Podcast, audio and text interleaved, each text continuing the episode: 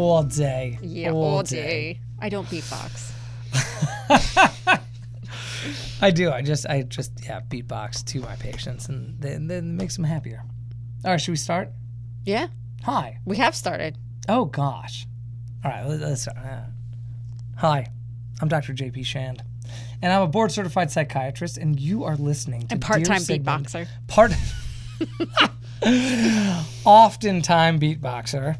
Now, uh, you're listening to Dear Sigmund, and this is our podcast where we answer your questions about mental health. Um, anything that you feel that you want to ask, uh, please write in to our what is it website? Yeah, dearsigmund.com. Yes.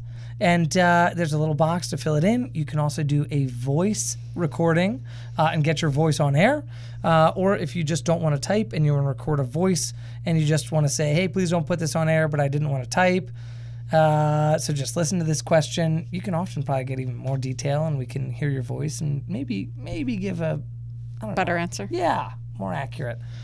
And not do what I said we did in a previous episode, which is just circle the drain ad infinitum. Um, so thanks for listening. And Shannon is Yes, I am a licensed clinical social worker and owner of Apricity Behavioral Health, um, and co-founder of this podcast. I really need to get comfortable saying that. I think. Oh yeah. yeah. So we have founders? that does feel good. founder. Yes. Yes. founding member. Oh, we sit on the board. We're the only Yes. board members. Yes. We're going public. so um, you can find us on YouTube, Instagram, Facebook, all the places. Yes. Um, and we'd love it if you would review us and maybe even follow us. Yes. Since the last, que- did we figure out how to find us on YouTube? It's a new thing for us. I think you just type Our in Dear channel is Dear Sigmund. So I think if you just type that in, you'll be able to find us. So should we start answering questions? Yeah, the first one's a doozy. Uh oh. Uh oh. All right. What is it, Jesse? Lay it on us. Dear Sigmund, what's the difference between a diagnosis of narcissism and just being a narcissistic jerk? I'm confused and feeling manipulated. Very, very thin line. That's what I Well, would say. I think those are kind of the same thing, right? Being a narcissistic jerk and the diagnosis of a narcissist. I mean, one is like a diagnosed narcissist who's also being a jerk is the second part. But the question between the layman statement of how do I differentiate somebody who has a diagnosable narcissistic personality disorder and somebody who I just find being a jerk? That seems like the question, right? So, so uh, you know, we pulled up here the the, the true DSM five, which is the Diagnostic Statistical Manual version five, um, which is where you can find a lot of these criteria. Um, the And that's what your healthcare provider uses Yeah. to determine what the diagnosis is because we may have a gut feeling, but it has to meet the criteria set forth in that book in order for us to officially give it the diagnosis. Yes, yes, correct. Um, and it's a little bit more nuanced to use it. You can't just really like get a checklist and say, "Oh, check, check, check, check, check." There's a lot of reading between the lines that I think clinicians do. That you know, a lot of people don't recognize some of these things that their clients are reporting. You know, they're saying one thing, but actually there's something going on between the lines. Mm-hmm. 'Cause it's very hard to recognize any deficiency in oneself mm-hmm. or struggles. But here, here it is. Narcissistic personality Wow. Narcissistic personality disorder criteria. One, grandiosity, which means I have a highly inflated self esteem, right? Or higher.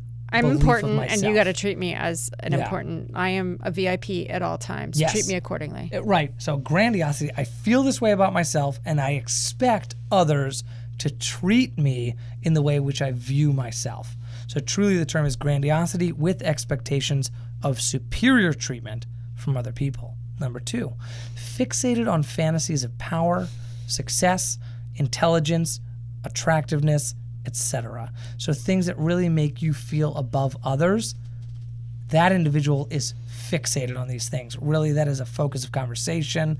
The person who's one upping you in conversation. There's a great Key and Peele skit about this.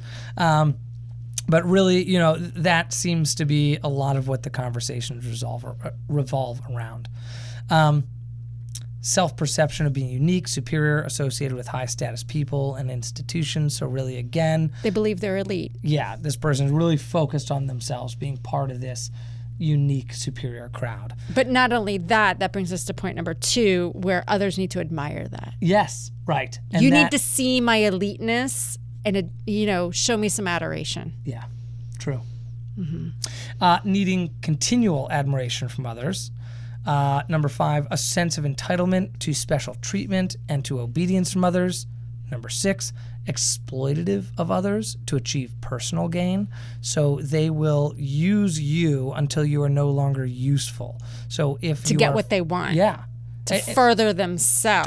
Totally. but it could be something as simple as just feeding my ego, right? You might not actually be stepping me up the social rungs, but rather you're feeding my ego enough that that's of use to me because you're constantly telling me how great I am, and that's of tremendous value to me.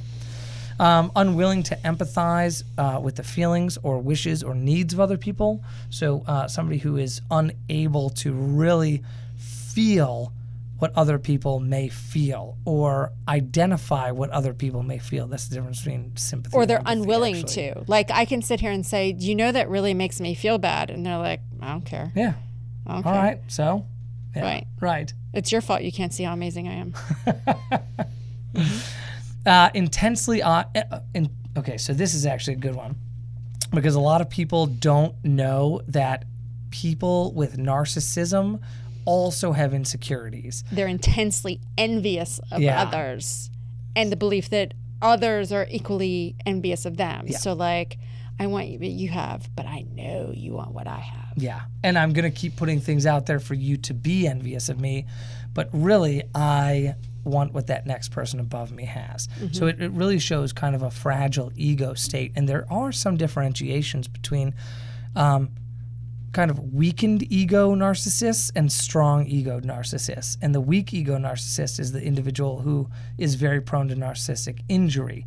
So they will present this facade of uh, all powerful grandiosity above you, but anything that slights them or makes them feel a little bit lesser, they will go on the full blown attack.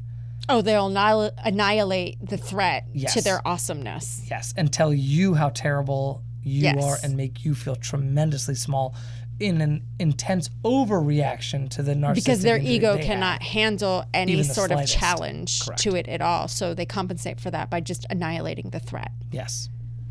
So that's so you don't have to have all of these, but there are nine. Oh, but there's criteria. the last one too oh. pompous and arrogant demeanor, Oh yes, which Yeah. is kind of assumed through all of these things. And I think that that's what this question gets to. Just like a narcissistic jerk, somebody who's pompous and always wants to be above me and is always trying to get the last word in. You know, you can be a jerk for many reasons, but uh, there is a true criteria for those individuals who truly have narcissistic personality disorder. So Um, I can't put like just general asshole on the insurance billing thing. So I'm looking to put narcissist and I have to make sure they meet five of those nine criteria. That is sort of the checks and balances that the medical establishment has come up with for me to justify why I say this, right? So what separates the narcissist from some other thing, I have to be able to justify it on paper. Correct. And, and also, there is this idea that psychiatrists and psychologists can just run around willy nilly and just, well, can't you just diagnose everybody with anything? And doesn't everybody meet a criteria for some kind of illness? Adjustment disorder. Well, that is true. It's kind of an inside joke in the world, Mm-hmm. but um, the idea that uh, well, that is a fallacy because one of the safeguards that the DSM has put in is that it has to be causing some issue in your life. So sure, people get sad. Does that mean you have major depressive episodes? No, because there's a certain threshold that you have to meet in terms of time criteria, number of symptomatology, and then it also has to be affecting your life negatively in some way, socially, occupationally, or otherwise, that it's really causing a detrimental experience.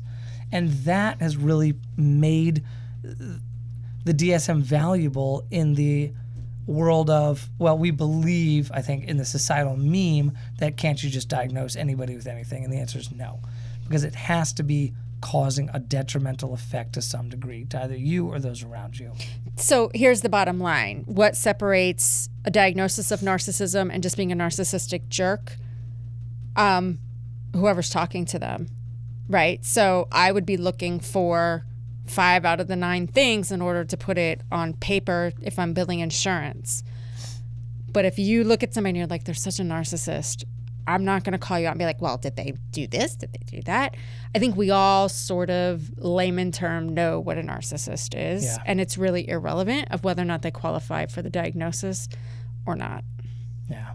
it only matters if you're billing insurance Although it also, you know, some people overcompensate for their lack of self esteem by putting forward a persona that may be very, quote, jerkish, right? There's no true definition of being a jerk, right? I think that's just a common, it's just a phraseology. But um, sometimes if you're not truly falling in that category of a narcissistic personality disorder, uh, some of those people might actually just really be overcompensating for really limited self-esteem and they're trying to put forward some front or uh, try to be the cool guy or trying to overcompensate for right some i'm not looking to deficiency they they pathologize everybody Uh, but I, I also find that interesting. So some people say, "Oh, he's just a jerk." Those people are actually sometimes really fragile, and uh, you know, trying to put forward something that they're really not, so it comes out sideways, and you're like, "That dude's just a weirdo," and like, you know, what a Right. jerk. Why did he say that? Oftentimes, if I'm in the mood to head. like really reflect on it and be empathic and stuff Oh, like yeah. that. It's very easy though to just say, "What an ass," and move on. It it does. It takes Totally. mental energy to go back and be like, "All right, what's going on there that caused them to do that?" And that's a lot of the work that I do in therapy. Is when people say, "Oh, it's just such a jerk."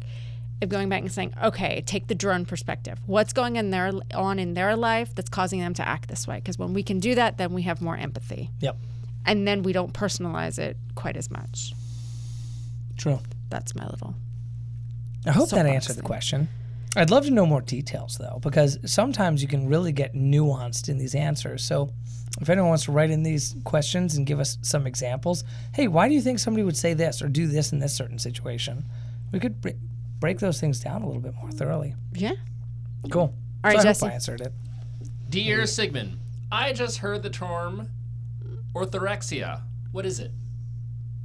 Oh, well, yeah, you, the definition. You know the definition. Yeah, it's compulsively focusing on um, nutrition and healthy eating, and to the point where it becomes, uh, would you call it obsessive? Or a detriment. Right. Like it basically impacts the function of everyday life. Yeah. So it sometimes can be like a a Vegans- justification, right, vegans- for so, something that might not be tremendously healthy, right? You know, oh, oh, I've got A, B, C, and D uh, dietary limitations because of this moral uh, idea that I have, or because of this, you know, belief that I have. You know, it's not really sensitivities. You know, people who have allergies and you know gluten allergies, truly, or you know, irritable bowel syndrome, or those kinds of things, need to have these, you know, I would say avoidance due to sensitivities. But this is more I'm making a conscious decision to avoid these things for some ethereal idea, um, not a biological need. Uh, but it's so much so that it's actually just kind of an excuse for me to have severe calorie restriction or significant calorie restriction. Um, and there's certain, you know, anorexia is this idea that uh, you're either doing one of two things. You're restricting calories to the point, Or you're expending calories. You always have to be in a caloric Yeah. deficit. or you're over exercising. We call it, yeah, compulsive exercising, or exercising to the degree that I'm going to burn off more calories than I eat. Um, and then you have like a, a bulimia eating disorder type category where it's um, I will eat and binge, but then I purge. Um, and generally, those are more like healthy weight people, and anorexics are, are much more on the malnutrition side. Um, so I think what the question is getting at is is kind of that is would say- anorexia masquerading as orthorexia. Yes. and the answer that's what it is a sounds like. resounding yes. Yeah, it, It definitely can. can, be. It can be. yeah, And I think it's very in vogue right now yeah. to do that. It's a great cover right I now. watched this. I watched this documentary the other day called uh, Seaspiracy, S E A Spiracy, um, and uh, and I don't want to eat fish anymore. It was all about kind of fish farming and this y- really kind of the dirty, gross nature of the fishing industry. And then, you know, it's got all these images of people going fishing for a certain type of fish and they're pulling out dolphins and turtles and they're just, you know, whacking them in the head with clubs and throwing their dead bodies over. I mean, it's really horrifying to watch. Um, and then the whaling industry and all this stuff. And then even fish farms, which are sustainable fisheries, is really just like putting a whole bunch of fish in the ocean in a net and like letting them all swim in each other's poop and eat poop. And then they inject them with like the Then they salmon go to Red orange. Lobster. Yeah, yeah. And then they inject them with like orange dye or like put a bunch of orange dye in their food to make them look healthy. It was really wild. And I, uh, for a little while there, I was like, I don't want to eat that crappy fish. I'm over fish. And then somebody tells me about the cows and how the cows are gross. And I'm like, I don't want to eat beef. And then, uh, you know, chickens. And The to sensationalism really feeds into it. Yeah. Or So I could see how this could really go yeah, pretty it, it can be firmly endorsed, right? Yeah. Because there's a lot of cultural things that would reinforce. Yeah. I do. I don't know. I don't like vegetables that much. I like some vegetables. I, I you'd be hard me. pressed to find anyone that likes a lima bean. Yeah, we went to we went to dinner last night, and I had uh, scallops and uh, was it like some thinly sliced beef and scallops, both raw. Which is interesting that yeah, you know after I watched this documentary, I had all these ideas about it. Nah, it didn't affect me when I was ordering off the menu. But then that's a sign of not having orthorexia. Yeah, yeah. I think there's a time and a place for everything, and, and, and as long as you're maintaining nutritional norms, I would say definitely meet with a nutritionist as well because they can really keep these things in balance and identify if you're going to have deficiencies in certain or certain restrictions rather, uh, how you can make up for those restrictions and still keep a healthy, balanced diet. All right, cool. Good All right, question though. Jesse, I really am looking forward to the next question. Oh no. All right. Dear Sigmund, I'm really happy for your podcast. I could never talk about this with anyone face to face. It's really bad. Every night at about 7 o'clock, I get the urge to eat cat food, the wet stuff. If I don't do it, I get so agitated that I can't think of anything else. So I eat a forkful. I logically know it's gross and I think there's something seriously wrong with me. I hate it. If anyone finds out that I do it, I would be so embarrassed. Have you ever heard of this before? Is it pica or that thing people get where they eat stupid stuff? Um, pica is a really interesting phenomenon when you have vitamin deficiency you start craving really weird things and often it's dirt because there's a certain mineral content in dirt that can replace what your what your body is craving for.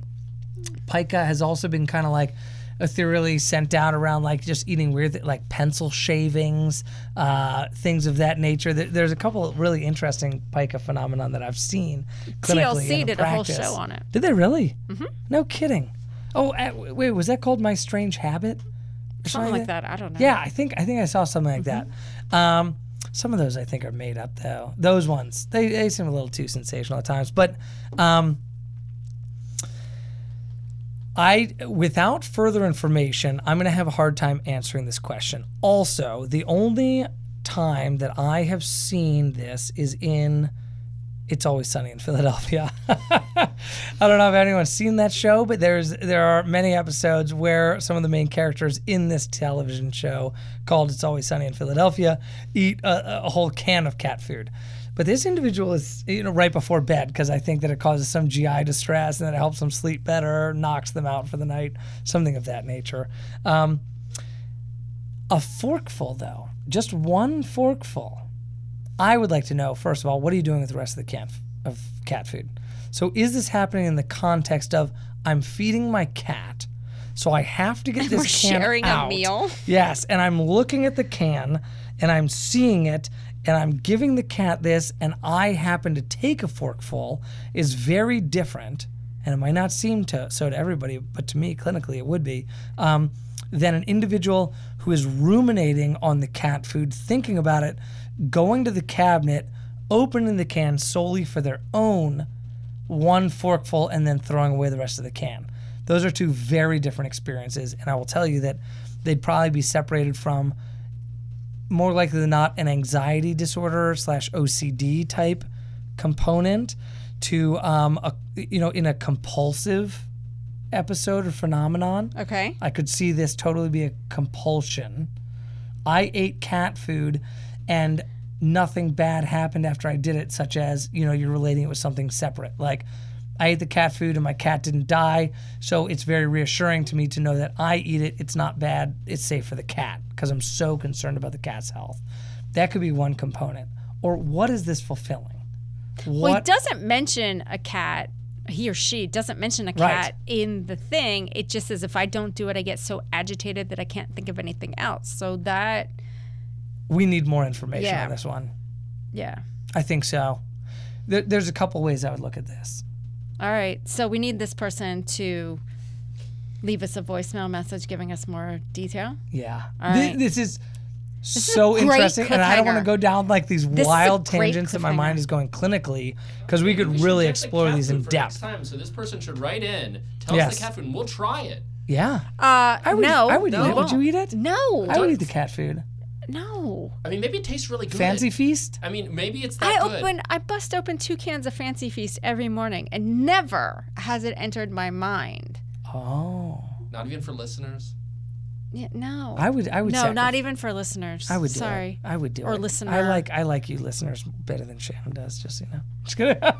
No, no. I think that really, I got to draw the line. honestly, you know, I would not consider this in any realm of psychosis. I could see a lot of people immediately being like, "Well, that's psychotic behavior. That that is nonsensical. This person must be delirious or delusional or psychotic." Absolutely not. That is not even close to where my mind is going on this.